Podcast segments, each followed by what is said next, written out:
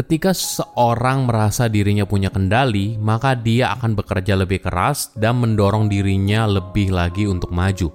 Halo semuanya, nama saya Michael. Selamat datang di channel saya, Si Kutu Buku.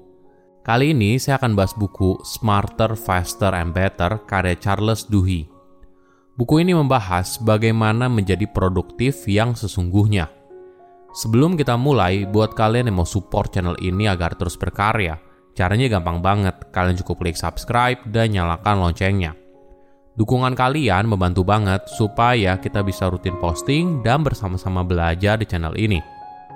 Produktivitas bukan soal bekerja keras atau bekerja cerdas, tapi bekerja berbeda. Produktivitas bukanlah sebuah sifat atau keahlian, tapi merupakan sebuah kebiasaan yang bisa dipelajari dan ditingkatkan. Produktivitas bukanlah soal melakukan banyak hal, tapi melakukan hal yang benar. Produktivitas bukan soal efisien atau efektif, tapi juga soal kreativitas dan kebahagiaan. Ini adalah sebagian dari sudut pandang yang lain jika kita bicara soal produktivitas. Menariknya, orang yang produktif bukanlah orang yang sibuk dan tidak punya waktu tapi produktivitas adalah soal mencapai hal penting buat orang itu dan punya kontrol atas apa yang dilakukan. Saya merangkumnya menjadi tiga hal penting dari buku ini. Pertama, sisi lain dari produktivitas. Ada beberapa orang yang berpura-pura atau bahkan merasa kalau dirinya produktif. CV-nya terlihat begitu hebat, memiliki pekerjaan dengan jabatan yang tinggi, menjadi ketua di sebuah organisasi sosial, aktif di sebuah klub, dan sebagainya. Orang ini terlihat begitu sempurna. Tapi yang menarik, tidak melulu orang yang punya banyak kegiatan. Banyak orang salah mengartikan kalau produktivitas hanya soal pekerjaan. Tapi sebenarnya, produktif adalah soal mengatur stres dan tekanan kehidupan sehari-hari Inilah yang membuat kita bisa mengerjakan sesuatu hingga tuntas tanpa mengorbankan hal yang penting. Setiap orang punya prioritas hidup yang berbeda. Bagi beberapa orang, mereka harus berolahraga setiap hari. Ada juga yang prioritaskan untuk menghabiskan waktu dengan keluarga, atau ada juga yang ingin menyelesaikan sebuah proyek dan sebagainya. Bagi penulis, produktivitas merupakan sebuah nama yang diberikan ketika kita berusaha menggunakan energi, kecerdasan, dan waktu untuk mencapai hasil yang berharga dengan usaha minimal.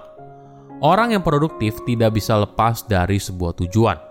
Memasang sebuah tujuan besar mungkin terasa menyenangkan. Mayoritas orang senang melakukannya. Coba lihat setiap mendekati akhir tahun. Banyak orang mulai membuat resolusi untuk tahun berikutnya mereka menuliskan pencapaian besar yang ingin mereka capai di tahun depan, entah menurunkan berat badan, mulai menabung, mulai pola hidup yang lebih sehat, dan sebagainya. Tapi sayangnya, ambisi yang besar sering kali tidak berakhir manis. Apa yang direncanakan mungkin berhenti dilakukan pada bulan kedua atau bulan ketiga. Kenapa? Karena memasang target yang besar itu menyenangkan, tapi bekerja keras setiap hari itu tidak mudah. Memasang target untuk turun 10 kilo terasa menyenangkan, tapi berhenti nyemil gorengan dan mulai makan yang lebih sehat setiap hari itu sangat sulit. Jadi ketika kita menciptakan sebuah tujuan, kamu perlu membedakan mana stretch goal yang merupakan tujuan besar ambisius dan target kecil. Idenya, setiap tujuan besar yang kamu tulis, tambahkan beberapa tujuan kecil yang bisa membantu kamu mencapai tujuan besar tersebut. Misalnya, kamu punya tujuan untuk menulis sebuah buku, maka kamu bisa membuat komitmen untuk menulis satu hari satu lembar. Buat target sekecil mungkin, jadi kamu tetap melangkah walaupun sekecil mungkin. Lama-kelamaan, apa yang kamu lakukan akan menghasilkan domino efek, di mana setiap target kecil yang berhasil kamu lakukan merupakan bagian dari sebuah tujuan yang besar. Kedua, motivasi dan kontrol. Jika bicara soal produktivitas, maka dimulai dari motivasi, dan motivasi dimulai dari kontrol atau lebih tepatnya lokasi kontrol. Para ahli membaginya menjadi dua, kontrol eksternal dan kontrol internal.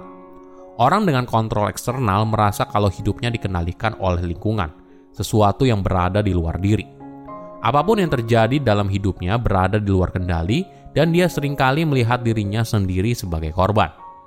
Di sisi lain, orang dengan kontrol internal merasa punya kendali atas masa depan dirinya. sukses atau gagal yang dihadapinya berasal dari usahanya sendiri. Menariknya, orang dengan kontrol internal sering kali merupakan orang yang berhasil secara akademis, punya motivasi yang tinggi, tingkat stres yang rendah, dan usia yang lebih panjang. Mungkin kita tergoda untuk menghubungkan kontrol dengan kepribadian seorang, entah introvert atau extrovert. Tapi banyak ahli menemukan kalau ini bukan merupakan kualitas diri yang statis, tapi merupakan keahlian yang bisa dipelajari. Jadi, kamu bisa melatih diri untuk punya kontrol internal. Nah, apa yang kamu rasakan apabila kamu diberikan pilihan untuk mengerjakan sesuatu atau kamu hanya diberitahu untuk mengerjakan sesuatu? Ternyata pilihan justru bisa meningkatkan motivasi. Agar termotivasi, kita perlu merasa kalau kita punya kendali dan kita bukan robot yang hanya diberitahu harus apa. Ada sebuah riset yang menarik. Para responden dimasukkan ke dalam mesin MRI dan diminta menebak apakah angka yang ditampilkan lebih besar atau lebih kecil dari angka 5. Pada percobaan pertama, ketika peserta memilih lebih besar atau lebih kecil, kegembiraan dan motivasi mereka relatif tinggi. Namun ketika eksperimen diubah menjadi komputer yang menghasilkan separuh tebakannya, antusiasme peserta menurun. Alasannya, tindakan memilih merupakan elemen krusial karena memungkinkan kita mengambil tindakan dan menjadi produktif.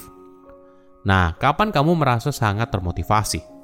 Bagi kebanyakan orang, mungkin saat mereka terhubung dengan apa yang mereka kerjakan dan mengetahui hasil dari apa yang dikerjakan kita merasa kalau kita merupakan bagian dari sesuatu yang besar dan apa yang kita lakukan itu penting.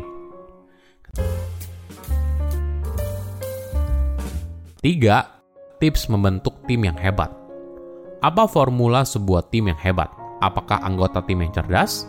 Tidak juga. Faktanya, tim biasa pun bisa mencapai hasil besar dengan motivasi yang tepat. Apa maksudnya? Faktor yang paling penting adalah setiap tim merasa aman secara psikologis mereka merasa aman ketika mereka tidak direndahkan atas kesalahan yang dibuat.